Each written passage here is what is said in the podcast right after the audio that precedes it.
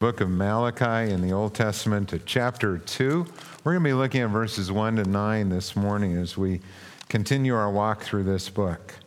Uh, last week, uh, I titled my message The Sins of the Clergy, and this week, Malachi is continuing that same thing, but I'm going to turn it around and talk about the marks of a true minister. Because one of the things that Malachi is going to focus on in this particular chapter is the covenant that was made with Levi and the call that he gave upon them to serve in the house of the Lord. Let me read this chapter, uh, verses 1 to 9, actually, for us as we begin, and then I'll pray and we'll move into the message.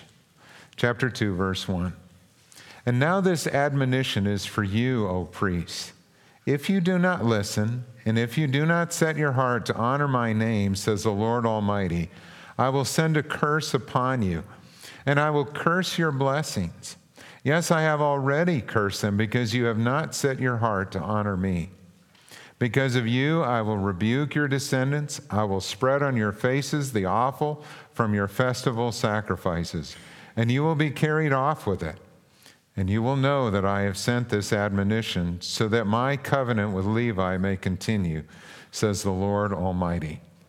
My covenant was with him, a covenant of life and peace, and I gave them to him. This called for reverence, and he revered me and stood in awe of my name. True instruction was in his mouth, and nothing false was found on his lips. He walked with me in peace and uprightness, and turned many from sin. For the lips of a priest ought to preserve knowledge, and from his mouth men should seek instruction, because he is the messenger of the Lord Almighty. But you have turned from the way, and by your teaching have caused many to stumble. You have violated the covenant with Levi, says the Lord Almighty. So I have caused you to be despised and humiliated before all the people, because you have not followed my ways, but have shown partiality in matters of the law. Let's pray. Father, this is a very challenging and sobering passage that talked about the sins that were going on in Malachi's time, in which the priests were unfaithful to the covenant you have called them to. And Father, sadly, we see that in our own generation as well. That there are times and places where men who you have called have not been faithful to that ministry, and it has hurt the witness and credibility of the church. It's turned people away from the gospel. And so, Father, we pray that you would raise up leaders young men and women, those who would have courage to stand for the truth of your word and to live with integrity as they follow Jesus Christ. Lord, may you help us in this area and may you revive your church. We pray in Jesus' name. Amen. In 1 Timothy chapter 3 verse 1, Paul writes, "Here is a trustworthy saying: if anyone sets his heart on being an overseer, that is, an elder or leader in the church, he desires a noble task. Paul is affirming that within the church, the desire to serve in leadership is a good thing. It's a commendable thing when the heart is right and where we want to do that for the honor and glory of God and we want to help His church become all that it can and should be. And so Paul affirms that as a noble ambition that is pleasing to the Lord. And then in that chapter, he will go on and he'll talk about the qualifications that are needed for those who would be pastors or leaders in the church. And he talks about things like they should be faithful to their spouse, they should be temperate, self controlled, respectable, hospitable, uh, gentle, not given to drunkenness, able to teach, and so on. And what he lists there are really qualifications that he would expect of all of us as Christians. It's not that the qualifications for leaders are different, but the bar is raised. There is a higher standard that those who would lead in the church are held to. And the reason for that is because we are to be examples to the flock. That's why James will say, for example, in James 3:1, not many of you should presume to be teachers, my brothers, because you know that we who teach will be judged more strictly. With that privilege of ministry comes a higher accountability. Those who teach the word are going to be held to a higher standard, and that's a sobering thing to think about. And in the passage we're going to look at this morning, we're going to see that emphasis. Malachi will continue his rebuke of the priests for failing to live up to the covenant God had made with them, a covenant with Levi. And this is what he's talking about. Out of all of the tribes of Israel, out of those 12 tribes, there was one tribe that God had chosen to serve at the tabernacle and then at the temple. And the Levites would be those, they were in the choir, they were the gatekeepers or the ushers, if you will. They were the ones who took care of the utensils for the house of the Lord, who helped the priests in their work. And then out of the Levites, there was just one line that was chosen to, serve, chosen to serve as priests, and that was the line of Aaron. And so Aaron and his descendants were to be the ones who offered the sacrifices or would go into the Holy of Holies once a year to make atonement for the sins of the people. With that privilege, though, came great responsibility. And that's what we're going to see in this text. And that's why God was so outspoken and so direct in calling them to account for their unfaithfulness. So, how does a passage like this apply to us? What can we learn from it? Well, we see that there are certain character qualities that really carry over from the Old Testament to the New Testament in terms of ministry there are certain things that God expected in both covenants. So, what is that? What does God expect of those who are called to serve? The first thing that's, that's mentioned in this chapter is the need for reverence, reverence for God. And we see that in verses 1 and 2 and again in verse 5. And what was happening here was we see the priests were not honoring God by their life and by their work. And because they had failed to honor God and keep this covenant, God had sent a curse upon them. A curse upon their work, even, a curse upon their life. It was a serious charge. You see, reverence for God includes giving Him honor and respect. They had lost sight of the greatness and holiness of their God, and they were considering their work a burden. It was a chore. It was something that was done out of duty, not out of love. They had missed the heart of the covenant with God. Walter Kaiser calls this reverence a love for God's glory. It's a desire to see God's name lifted up, to see His name be told among the nations and His name be great. It's not about us, but it's about God and His reputation. We want to serve in a way that points others to God and to his Son, Jesus Christ. So, how do we show that we have reverence for God? Well, it's in simple ways. It is shown in our worship. And we see in verse 5, when he talked about Levi, he said, This covenant called for reverence. And Levi revered me, and he stood in awe of my name. That's a pretty good word picture of what it means to show reverence for God, to stand in awe of his name, his work, his character, to stand in awe of His love. It's what we do when we come before God and we worship Him. And sometimes we lift up our hands, and sometimes we are quiet in our hearts. Sometimes we are overcome with emotion, even in our singing, and we just stop and we say to God, Thank you for what you've done in my life. Thank you for the change that you've made. Thank you, God, for sending your Son Jesus to be our Savior. And we lift Him up. Reverence is shown in our life. It's shown when we ask questions like, Who comes first in our life? Or who gets the credit for the accomplishments in our life? Do we give God the praise and the honor that He deserves? Do we tell Him thank you for His blessings? Do we praise Him for His grace that's changed our heart?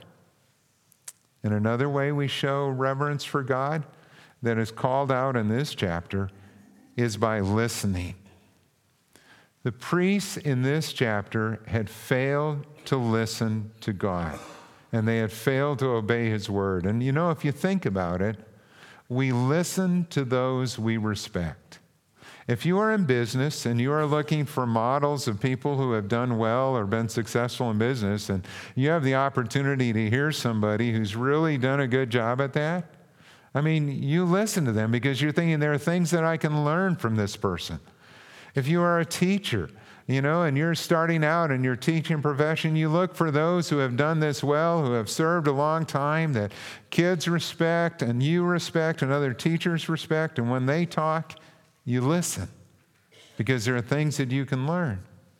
And you would think that the priests would have understood that, that if they are going to serve God's people, then the place where that starts is with listening to the Lord and putting that into practice in their life. But because of their refusal to listen and to respond to correction, God had cursed them. He's pretty graphic in what he says here, too. In verses 3 and 4, he talks about the sacrifices that they are bringing and how he was not pleased with them. And he said, Because of you, I'm going to rebuke your descendants, and I will spread on your faces the offal from your festival sacrifices, and you will be carried off with it. The offal was the entrails. I mean, when the uh, sacrifice was brought before the Lord and they gutted it and they cut out the entrails, and this is messy job. That stuff, that was called the offal, was carried outside of the camp. And what God is saying is that I'm going to take that and I'm going to smear it on your faces and you are going to be carried off. That's how disgusting and displeasing your work is to me. Now, that's shocking. I mean, that's, that's the kind of thing that you would not expect to hear about the priests who are supposed to be serving the Lord and being an example to the people. And because of their disobedience, God not only had cursed their work, but he had caused them to be despised in the eyes of the people. Reverence is something that must be learned.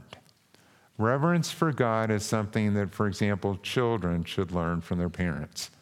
Now, let me give you an example, and then I'm going to talk about that a little bit more. In 1997, Reeve Lindbergh, who was the daughter of Charles Lindbergh, the aviator, she was invited to speak at the Smithsonian Institute in Washington, D.C., when they were observing the 70th anniversary of her father's historic flight across the Atlantic.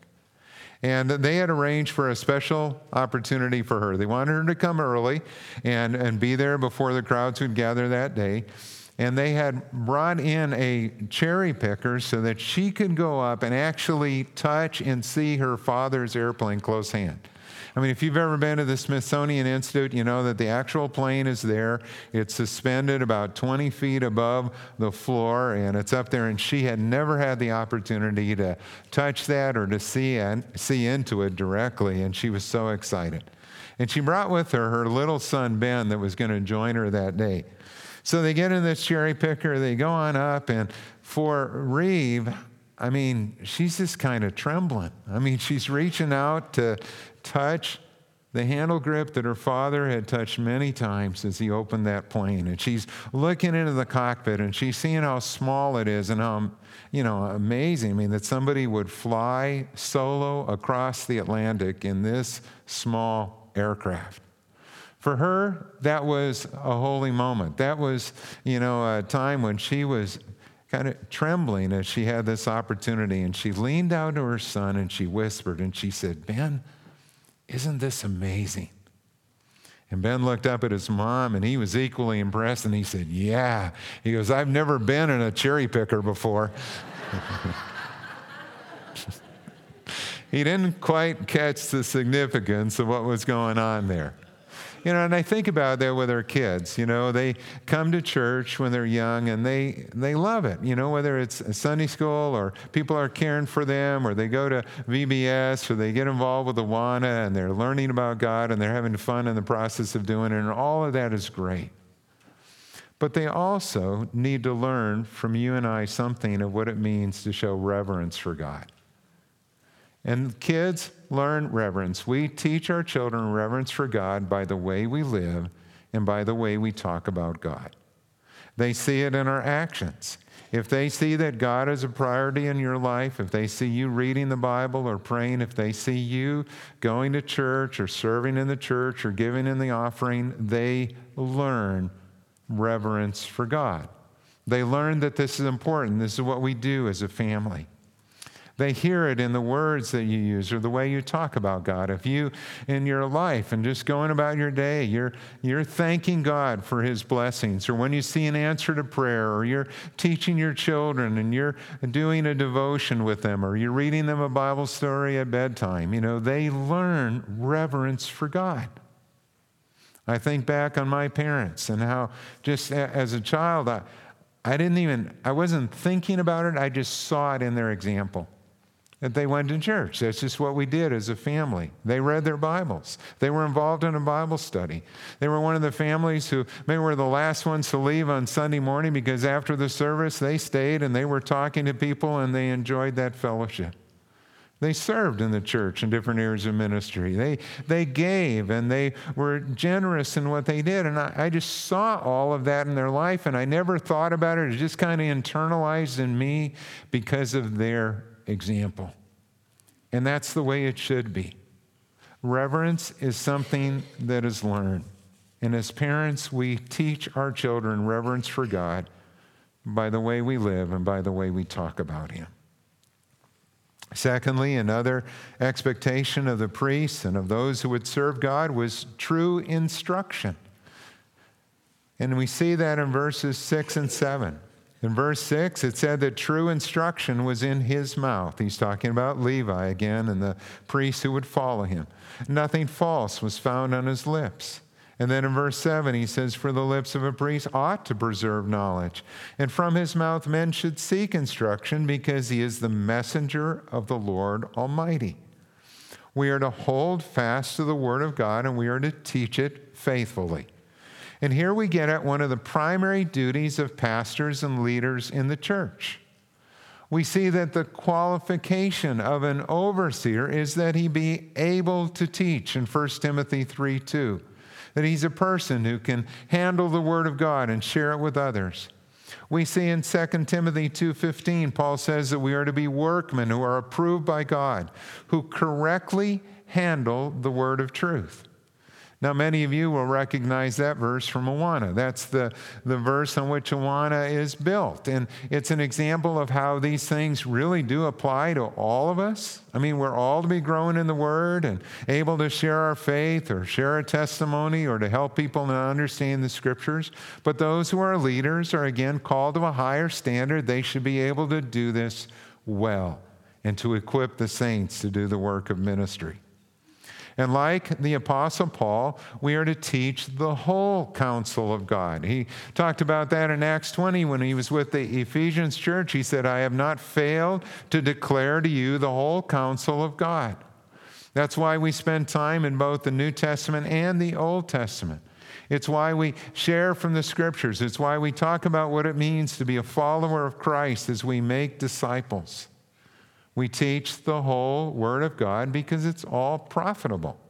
There are things that we can learn from both the Old Covenant and New Covenant that apply to us.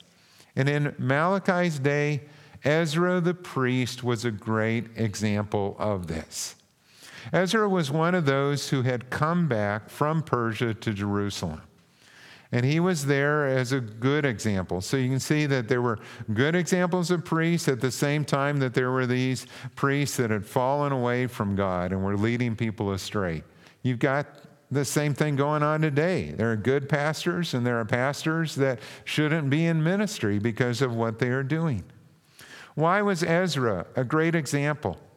Well, in Ezra 7:10 it says this that Ezra had, had devoted himself to the study of God's word and the observance of the law of the Lord and to teaching its decrees and laws in Israel. I love that verse. I mean, I look at that, and Ezra had it right study, observe, teach. I mean, if we're going to teach the Word of God, we got to know it, so we have to study it. But if we teach it and we say to others, well, you know, you should live like this, but, you know, I don't have to, or we're living differently, that's hypocrisy. I mean, we're not an exception. We can't get away with things because we're called to serve and think that this is for somebody else and not for us. No, we're to study it, we're to put it into practice in our own life, and we are to teach that so others can grow in their relationship with Him too. One of the great theologians in American history was a man named Charles Hodge. You can see a picture of him up here. He taught at Princeton Theological Seminary for over 50 years, from 1820 to 1878, a remarkable span. He had gone there as a student. Uh, he did study abroad for a time, came back, and he taught, and he was well loved by the students that he worked with. He taught over 3,000 students in his time there, and he was the leading exponent of what was called Princeton theology, a very conservative, solid biblical theology. And in his generation, he contended for the faith against Darwinism that was coming in. He contended for the faith against the European theologians and their liberal influence, where they were on a quest for the historical Jesus and wanted to remove all the miraculous things from the Bible and kind of cut and paste and come up with what they thought was at the heart of it. And they were preaching Jesus as just a mere man who was a religious leader. And Hodge stood firm on inerrancy, on the authority of Scripture, on the gospel of Jesus Christ. But you know something else about him? That what stood out as most outstanding about his life to others was his devotion to Christ. Devotion to Christ was the outstanding characteristic of his life, and it was what he looked for in others. I love that. I think about this man who had this warm hearted love for Christ, biblical scholar, first rank, but he loved Jesus and he loved his church and he loved his students. And that's really what you want. I mean, those are the professors that I remember from my days in seminary, too. Those who had this deep love for God and the church and who taught the word with excellence, but you could see it lived out in their life. And his influence continues to this day among evangelicals. Some in his day criticized him for not being innovative in his theology or novel in his theology and others praise him for his faithfulness, holding fast to the Word of God in his lifetime. And I think, what do we want in the church? Do we want people that are novel and coming up with new doctrines or trying to change things? Or do we want people who hold fast to the Word of God and preach the gospel and salvation in Jesus Christ? I mean, ultimately, that's what we want. We understand that as times change and technology changes, that there are new opportunities and resources that we can use, but we don't move away from the Word of God, the person of Jesus Christ, and the truth of the gospel. You know, in Jeremiah's generation, there were also false prophets who were leading people astray. And Jeremiah wrote this as the Lord spoke to him.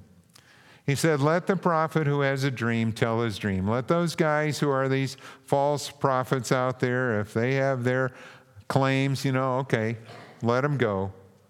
But let the one who has my word speak it faithfully. For what has straw to do with grain, declares the Lord? Is not my word like fire, declares the Lord, and like a hammer that breaks a rock in pieces? God's word is powerful and it'll shatter the arguments and pretensions of the world when it is used well. And it cuts to the heart and it convicts. I mean, the Word of God is where the power lies to change lives. When the Word of God is preached and the Holy Spirit is at work, touching people's hearts and lives, and they are brought into a relationship with Christ, lives are changed for the glory of God. I love what Jeremiah said also in that chapter when he said, If they had stood in my counsel, this is the Lord speaking, if they had stood in my counsel, they would have proclaimed my words to my people and would have turned them from their evil ways and from their evil deeds. Where does faithful exposition of the scriptures start? It starts with listening to the Lord. It starts with prayerfully coming before Him and studying His Word. It is standing in the counsel of God. It's kneeling before Him in preparation to share from His Word. And may God raise up those kind of individuals in our generation. And the third thing God asks for is godly character. godly character. And again, you can see in these things, I mean, these really are things he wants of all of us reverence, ability to preach or teach or share from the scripture, to be faithful to the word, and godly character, to be true to what he's asked of us. It's just that those that he asks to lead, he raises the standard and looks for consistency in their example. We see in verse 6, for example, he goes back to this covenant with Levi, and he said uh, in verse 6 that he walked with me in peace and uprightness, and he turned many from sin. I look at that and I go, what a great statement about his life. I mean, I'd love to have that on my tombstone that Rick walked with God in peace and uprightness, and he turned many from sin. I mean, isn't that the kind of testimony that we would love to have that we have been faithful to the Lord and by our life, God was able to use us so that we could point others to Jesus and help him know them, help them know him too? I mean, that's a great testimony. In contrast, the priests that God rebuked through Malachi had turned away from God, going their own way, considering the work of the Lord a burden. They were guilty of false teaching. They were not teaching the Word of God and holding fast to it. They were letting the people get away with sin, and by their actions, they had caused many to stumble. And they had broken the covenant. They were unfaithful to this covenant that God had established with the tribe of Levi. And sadly, we see that today in the clergy as well. We see men and women who are in ministry who deny the authority of Scripture. They don't believe that it's the Word of God. They'll say things like, well, it becomes the Word of God as we pray about it or as it means something to us. And they'll talk about how this is just the writings of men and it has errors in it. And so we don't believe all of what was there. Um, we have people who are teaching from the pulpit, and they'll say, you know, it really doesn't matter whether or not this happened in history. It's just the point of a story is a, a moral or a religious truth. And they look at the Old Testament as fables. And what did Jesus say? He said, I tell you the truth that heaven and earth will pass away, but my word will never pass away. And he talked about how we were to be faithful to teach it, even down to the very jot and tittle, even down to the smallest stroke of a pen. That this is my word, and it has authority, and it sits in authority over us. And I look at that and I see the need for those who will be faithful to preach the gospel. It grieves my heart again when I hear of people who deny the substitutionary atonement of Christ, the uniqueness of Jesus, who say that he's not the only way to God. And these are people that are serving in churches. And then to see in our generation pastors and denominations who are affirming and approving what God calls sinful. And sexual immorality or a redefinition of marriage God's the one who defines marriage in His Word between a man and a woman. God's the one who sets the standard for what morality is and should be, and we are going to be held accountable to His standard. And when I look at what's going on in the world, I just think in my heart how God expects more from His pastors and leaders. We are to be examples to others. The Apostle Paul will say to the Corinthians, Follow my example as I follow the example of Christ.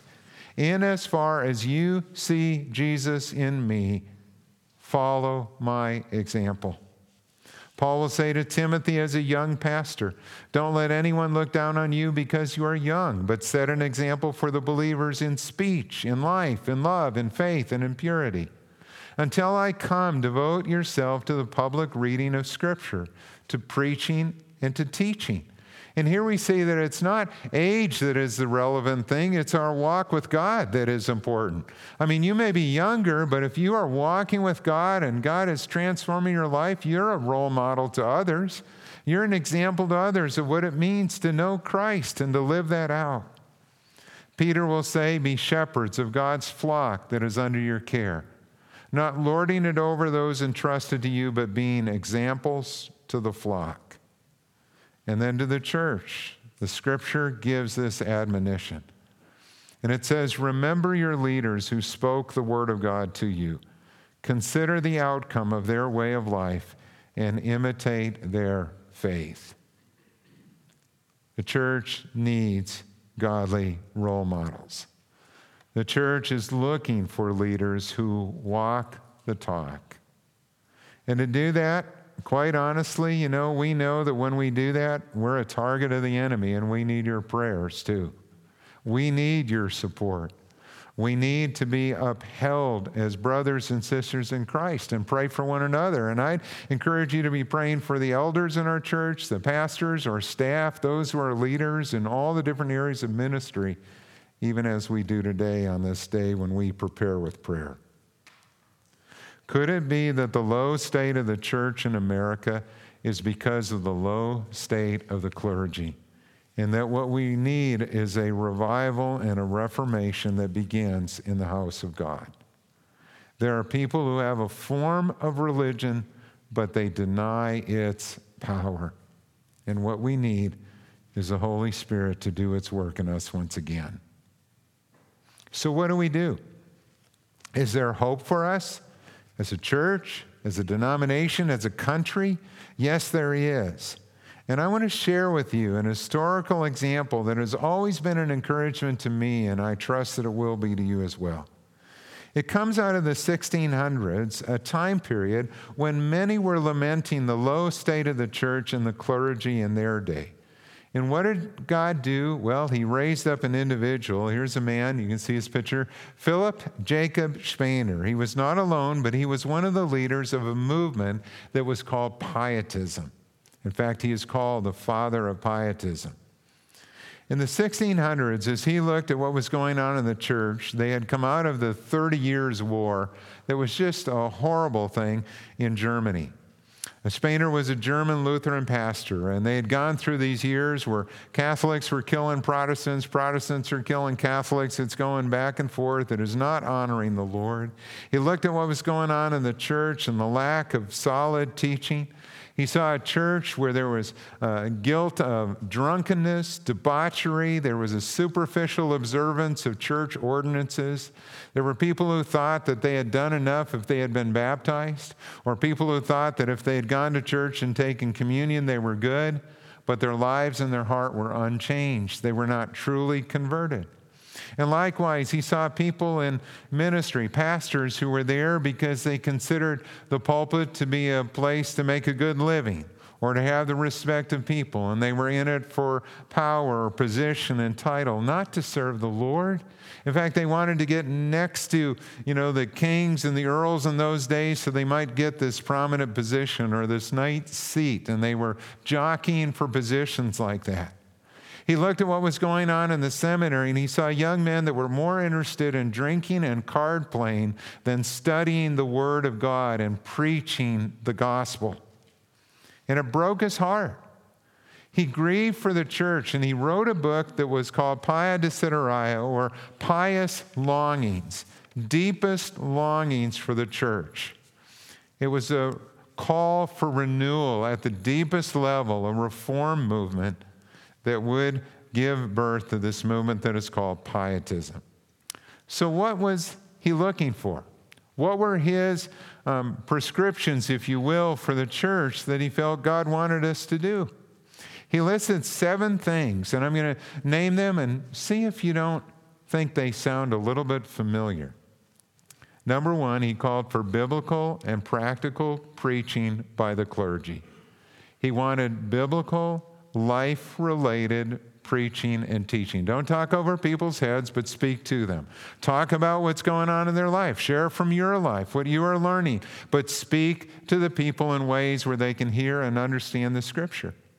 And he encouraged them. He thought it would be good if they preached through whole books of the Bible so that they could hear and understand and apply the scripture in context. He emphasized small groups within the church. He didn't think it was enough for people just to hear the word on Sunday, but they should talk about it during the week. And if we could have small groups that would meet to talk about and apply the scripture and encourage one another and pray together, that would be really good. In fact, he emphasized sermon based small groups. He thought it would be good if the pastors would write up a few questions to go with their message on Sunday that people could take and listen and, and think about during the week. And I think back to when we started as a church for about seven years, uh, I did that. And we had our small groups that met during the week and sermon based small groups. He emphasized personal holiness and a practical Christianity, true conversion, that you must be born again and that true faith is expressed in love and good need, love and good deeds. It's shown in the way that we live. He emphasized devotion over doctrinal squabbles. He wanted people to major on the majors.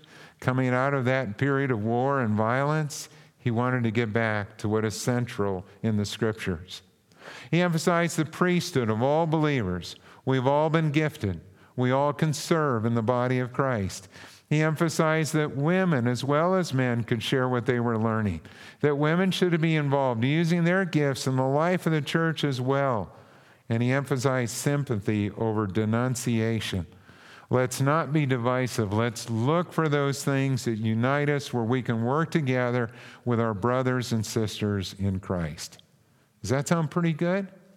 I mean, I look at that and I go, this guy was a brother in the Lord. I mean, he got it. This is New Testament Christianity. And wherever you follow church history and you see movements of God that were right on target, you will see this blend of doctrine and life and this kind of emphasis. But sadly, in Spener's day, there were those who, who hated what he was calling for and who wanted him killed. I mean, he was a reformer, and they wanted him dead because of what he was saying in attacking their positions. And yet, the things that he wrote and put in that book would give birth to this movement called Pietism that would influence all of Northern Europe. It influenced the Moravians, if you know that denomination. They sent missionaries out all over the world. The Moravians were the one who influenced and led John Wesley to the Lord. Uh, the Moravians at Herrnhut had a prayer meeting that lasted for over 100 years as they met in prayer and they continued to pray and taught and shared the scripture. It influenced uh, the Lutheran Church in Scandinavia. It gave birth to denominations like the Evangelical Free Church of America and the Evangelical Covenant and the Baptist General Conference or the Swedish Baptists, as they were called originally. And they went out in these movements that came to America and had such a dynamic influence here as well. Could God do it again? Yes, He can. Yes, He can if his people will humble themselves and pray and seek his face. You know, what's going to happen in the years ahead? I don't, I don't know. I'm not a prophet to be able to say that, but I look at what's happening and I think, you know what? I think there are going to be churches that are going to close, and that's okay because they're not preaching the Word of God. And if God shuts the door, that's okay. Let them be shut. And I think God's going to raise up reform movements, and He is like the Gospel Coalition today. The Gospel Coalition is a movement of pastors and churches that cross denominational lines, but it's, it's men and women who are committed to the gospel of Jesus Christ, to preaching that there is salvation in Jesus alone, that believe in the authority and inerrancy of the Scripture, that are calling for that kind of deep teaching of the Word of God and a reform movement in the church. And it's great. And I think God is also going to raise up new young leaders for the church, young pastors that will serve Him, who love God, who love the Word, who love His church. And that's why I say to you, I mean, that's my prayer. That's been my prayer all along in our church that God would raise up laborers from our church who would go on into full time ministry as well as laborers that will be trained and equipped and who'll serve right here in our church because we need both. But if God is calling you into ministry as a full time vocation and you feel that tug on your heart, come and talk with me or talk with Pastor Jason or Pastor Justin. We want to help you. When I came and this church started, God had put on my heart to pray for 20 who would go on into full time Christian ministry. And in the years that we have been here, we've seen over 30. And I know of eight more that are in training and preparation for that. And what a wonderful thing that is. May God continue to use you in that way through your prayers. And when we give to our vocational scholarship fund and are able to assist those going into ministry or through the support and encouragement that you give, what a blessing that is. Let's pray. Father, you are an awesome God. And your church has, in different generations, stood up and been a light and a strong witness in the world, and sometimes it has faltered. And Father, I pray that in our generation you would do a renewal work that would rise up and call young men and women into ministry that would strengthen and equip your church, that we would be a light for the truth of your word and the gospel of Jesus Christ in our generation. And Father, help us in our own heart to be true to your word and to live with reverence and respect for you, to train our children that way that they might come to honor you and know you, and that we would be faithful to your word and faithful in using our gifts in ministry. And Father, we will give you all the honor and glory for what you've done. It is a privilege to join with you in your work, and we are blessed to be your children. In Jesus' name we pray. Amen.